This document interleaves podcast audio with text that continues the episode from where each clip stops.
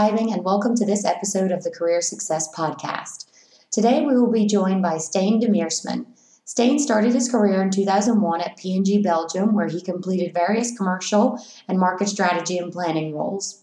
In 2007, he moved to Geneva to gain experience across Western Europe, and in 2009, Stijn returned to Belgium as the customer team leader for Carrefour. By 2012, he joined L'Oreal as the commercial director for the consumer products division across Belgium and Luxembourg. And in 2015, he was promoted into his current position as general manager, commercial operations, CPD for the UK and Ireland.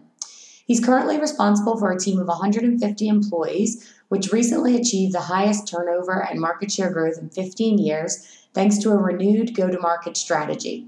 Stijn also has a great passion for organizational transformations, leading to breakthrough results. Welcome, Stijn. Hi, Lauren. How are you? Doing well. Thank you so much for joining me today. It's a pleasure, and uh, always call it, always nice to call you from our uh, London offices in this bright weather these days. Yeah, I can imagine. It's very enjoyable this winter, no? Mm, yeah, exactly. So yeah, basically, um, I wanted to give you a, a quick, uh, have a chat with you and a couple of things on your career and, and leadership to start off with. Um, as most successful careers progress, uh, leadership and leading teams is a key skill that must be developed. Uh, what does great leadership look like to you?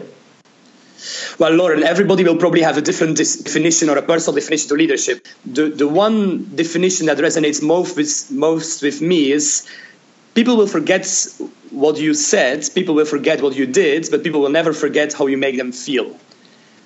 And it's always with a great pleasure for me that I continue to connect and have a great bond with previous team members, previous colleagues. And it shows to me that when you're able to build something beyond the day to day, beyond the business, beyond the numbers, it actually give, gives you a much bigger reward than purely your business results of course, I always tend to reach for the stars, be very challenging both for the team and myself. But if you create a culture of mutual trust, intellectual challenge, and passion, you create a very rewarding culture and a very high performing team. And as a leader, I always try to bring people with different backgrounds, different functions, different interests together around the table in task forces, in, in tribes, whatever you want to call it, to build that collaborative spirit and to make people feel that they're part of something bigger than purely their own job and their own day-to-day business results. Okay, great. I know that you have uh, multiple years of experience now, and um, if you could give it a piece of advice um, to yourself when you were just starting out in your career, what would that advice be? Well, the advice would, pro- would probably be uh, see the world, be in touch with the world, make sure you know what's happening out there, I see many people in my team from all ages uh, who hardly come out of the office. Sure. Um, who are not connected with what's happening out there. And I think what what I've always tried to do, and uh, what I've always challenging myself, if I do it enough, is to be in touch with uh, with the outside, being it uh, within your own company, but with other countries, uh, yeah. being it with uh, previous employers stay in touch with old colleagues, stay in touch with friends. Make sure, of course, that also the people around you have a very different backgrounds. Don't only talk to people, I would say, uh, from the same industry. Talk to people who have a complete different, uh, different skill set, complete different experience, and uh, that's what I've always found very helpful, and that's what I'm always challenging myself. Yes, your own job is very important, and yes, you need to be successful in your own job to be able to progress. But you're only going to be so successful if you're not in touch with what's happening out there. Sure.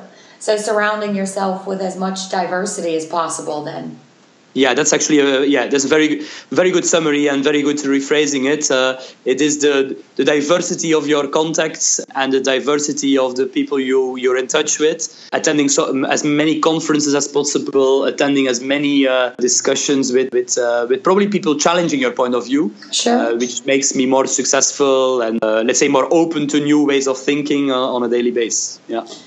Well, let's shift a bit because I'd like to get your opinions on a couple of industry specific topics. Um, I know that there's a lot to cover, but we'll try to just cover a bit. Um, but really, in terms of um, e commerce and digital, how do you think e commerce and digital have affected your business? And as well, how will it continue to change in the future? Well, I'm, I'm, I'm not going to say anything new uh, if, uh, if I would state, of course, that e-commerce digital has affected our business a lot. I think in, in overall in the FMCG industry, the FMCG industry is not the industry which is uh, one of the first one being affected by the digital revolution, I would say. Uh, mm-hmm. There are some industries being uh, the technology industry was uh, way ahead of the FMCG business. Uh, this being said, I think today FMCG is uh, probably at the center of this uh, this change.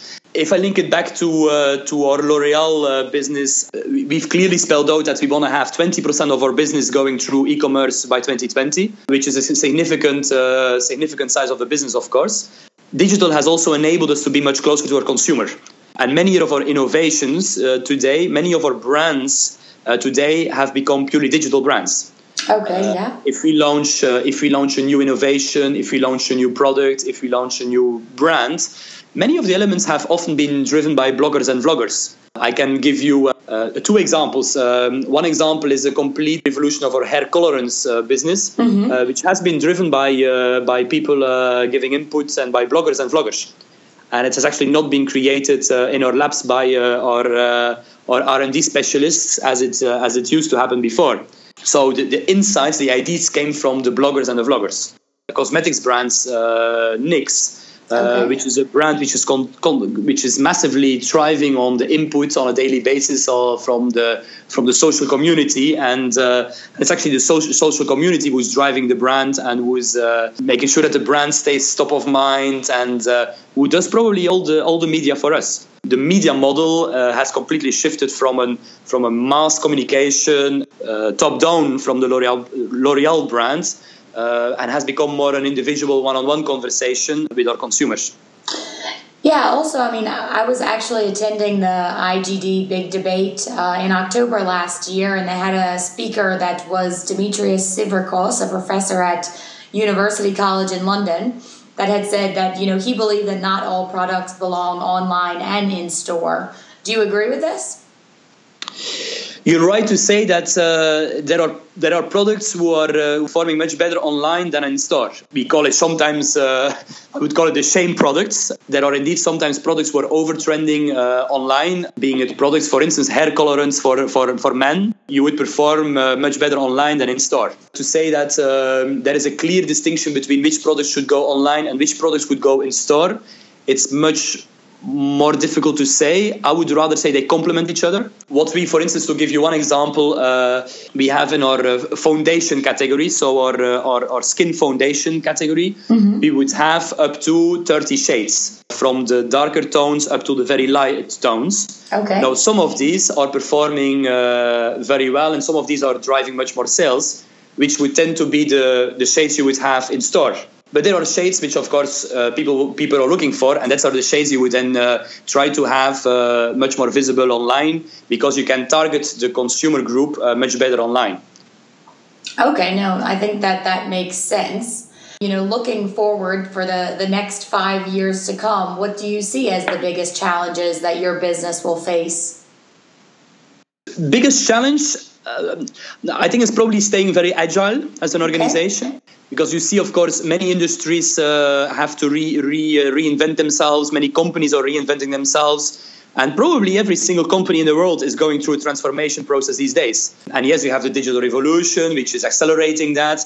But I think it's probably uh, many elements coming together. It's the it's different different generations. Uh, it's so we need to, as an employer, we need to stay relevant for uh, the millennial generation but also we need to stay relevant for the older generation, being it both from your employees as well as from your consumers. So mm-hmm. ma- many companies come through, go through revolutions these days. The, the challenge stays as a company, you want to you want to stay relevant both for your employees as well as for your consumers. And then, of course, linked to that, if I take it from my day-to-day perspective, I want to stay relevant for my my retail partners. If I see purely in the UK elements happening as uh, Amazon Morrisons tie up, Sainsbury's Argos uh, tie up, mm-hmm. uh, Tesco Booker uh, links. If I see what, uh, just to name a few, what uh, what Amazon is doing with the Go Store.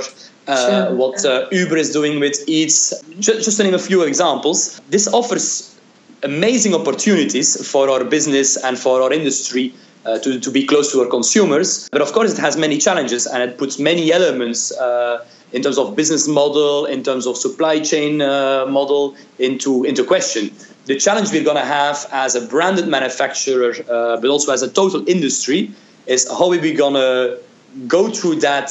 I would call it uh, call it evolution, call it revolution, and to make sure that we don't create too much complexity and uh, we're able to harvest on the elements which we've been building over the last years but we're also being able to tap into these new opportunities as a, as a company we uh, we as a, as, as, an, as an industry but also as, as a company and um, yeah, just lastly, I know that you haven't always worked at, at L'Oreal your whole career, but um, I wanted to ask you what kinds of, of opportunities do you think L'Oreal has to offer to employees?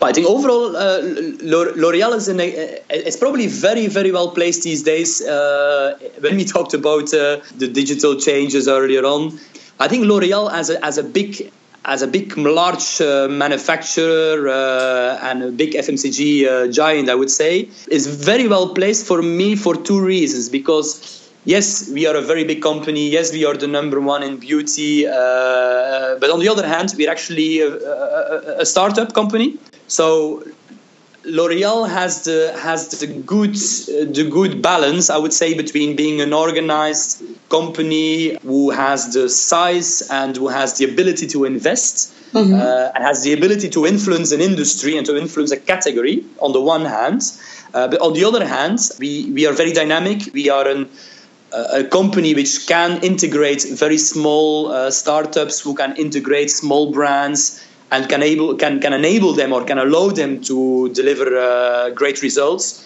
So it's that balance where indeed if you're a large company you are constantly being challenged by small startups who can be very dynamic and can have a very steep learning curve i would say l'oreal has that good balance between being an, uh, being a, a, company who is uh, very, very organized. On the other hand, being very dynamic, flexible in the way we manage career paths, in the way we manage our brands, in the way we manage regions, in the way we manage uh, portfolios. So that I think, and that's what gives me confidence that L'Oreal is able to and probably attract the right talents, uh, mm-hmm. uh, probably able to to retain the right talents, uh, but also to be able to uh, to deliver uh, to re- deliver strong results.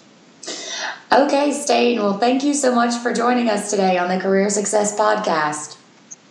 It was a pleasure, and uh, always happy to uh, stay in touch with uh, with you and any one of your audience uh, to talk about uh, L'Oreal or to talk about our FMCG industry in general. All right. Well, thank you so much. Thank you, Lauren.